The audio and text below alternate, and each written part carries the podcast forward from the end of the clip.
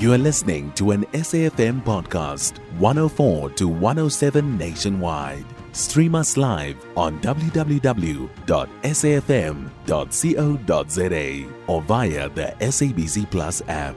SABC News, independent and impartial. Lifestyle genetic testing and screening is said to be the future of medicine. The process enables people to take personal ownership of their health and, by so doing, reduce their risk of disease. The tests are evidence based DNA screenings that look at specific genetic markers of health, such as nutrition, exercise, sleep, environmental exposures, and other lifestyle factors that contribute to the development of lifestyle related diseases. For more on this, we're joined on the line by Dr. Yvonne Holt from Next Biosciences. Thank you very much, uh, Dr. Holt, for your time with us this morning. So it sounds as though we're moving from generalized healthcare, if you will, to tailored and individual healthcare. This sounds very expensive. What are we talking about here in simple terms? And is it in fact expensive? So good morning, and thank you for having me this morning. Um, it is it is expensive. Um, it's if we want to start with that, but it's amazing technology, um, and um, we are gaining an amazing understanding of how our bodies work and the uh, genetics involved. We really are delving down into our DNA and the instructions our DNA has for our health. Mm-hmm. And in understanding that, uh, you know, we are able to manipulate um, our our future health and our health span, if I should say. I mean, lifespan is is wonderful, but there's no point in living long if you don't live healthy. Mm-hmm. Mm-hmm. So, um, with with the advance of science, we have realized that uh, general medicine, which has served us well, I mean, we cannot say we have overcome many many diseases, but we realize that we are all different and not um, all medication or all forms of nutrition or all forms of exercise are um, suited to every one of us. So it's in understanding what is suited to you so that you can manipulate your health. Mm-hmm, mm-hmm. Um, to answer your first question about um, the expense, um, these tests are um, an investment. They are up to about 5,000 Rand a, a test. Um, but bearing in mind this is something you do once in, in your lifetime so that you can get an understanding of your of your genetics.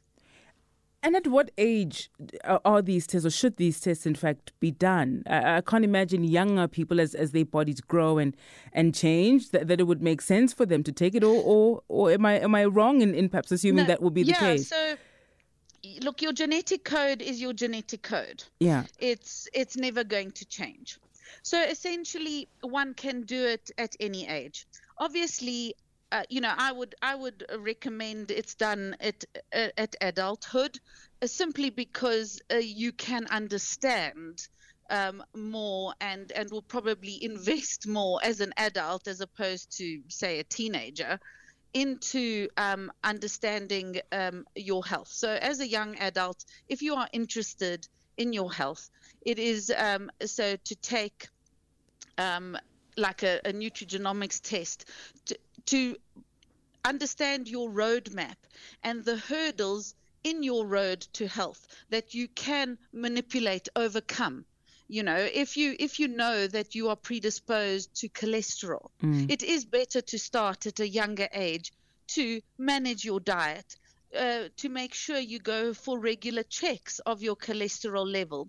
And um, should it go up look you know this is not saying that it will prevent everything. It just alerts you uh, to perhaps weaknesses in in your body that uh, you can manage currently, you know, if you know you have a family history of whether it is, say, diabetes or high blood pressure, um, yes. we, we we know that that should be enough for you to know that that uh, in fact you you probably should be a lot more mindful than the next person who isn't. Are, are you are you saying are, are, these tests perhaps suggesting that that's that's not enough? You should in fact go a lot deeper exactly. to understand because a family history is important, but even in a family, we are all different You may have not inherited genes um, that predispose you to diabetes. You know, you may be the one cousin who doesn't have it, or you may be the one cousin that does have it. Um, and you've got it, you know, from a grandparent. It may have missed your parents. So um, genetics are very, very complicated. We are not all the same, and we don't inherit all the same genes in a family. So th- that's why um, it is important that as an individual, you take kind of ownership of your own health and understand your own genetics, your own body. And and the the, the role of um, you know environmental um, factors, what you were exposed to, nutrition, and and, and so on. Um, you know, c- I suppose co- compared to what, what your your genetic makeup says about about you, and, and all of these other other factors, how how, how does it compare in, in terms of I suppose how much weight is given to what, what these factors actually say about one's likelihood and and you know uh, one, one one's health prospects in future. Yes, correct. You're, you're spot on. You see, it, we have to understand our genetics, plus the choices and environment we live in will equal health. So it all uh, marries um, together. So you know you've got to so you understand what your strengths and weaknesses are and then you choose the environment that you live in your choices of uh, nutrition your choices of supplementation um, you know where you live how you live um, is all going to add together uh, to in- improve your health span mm-hmm. Mm-hmm. All right. Um, just fin- finally, Doc, um, what what sort of impact are we seeing the uptake globally? Are more and more people um, choosing this option? Absolutely. Um, it is um, the uptake is going up every single year as people are becoming more aware, as we're able to educate the public that um, these tests um, do exist. Um, genetic testing, um, th- these are like lifestyle tests. Then there's obviously genetic testing available for. Uh, the diseases and understanding disease, and obviously your doctor will lead you down that path. Um, but these are certainly being um, taken up um, hugely around the world. Appreciate your time with us this morning, Dr. Yvonne Holt, Next Biosciences Medical Director. Fascinating indeed. You can find SAFM Current Affairs on 104 to 107 nationwide. Our podcasts are available for download on all our digital platforms. SAFM, leading the conversation.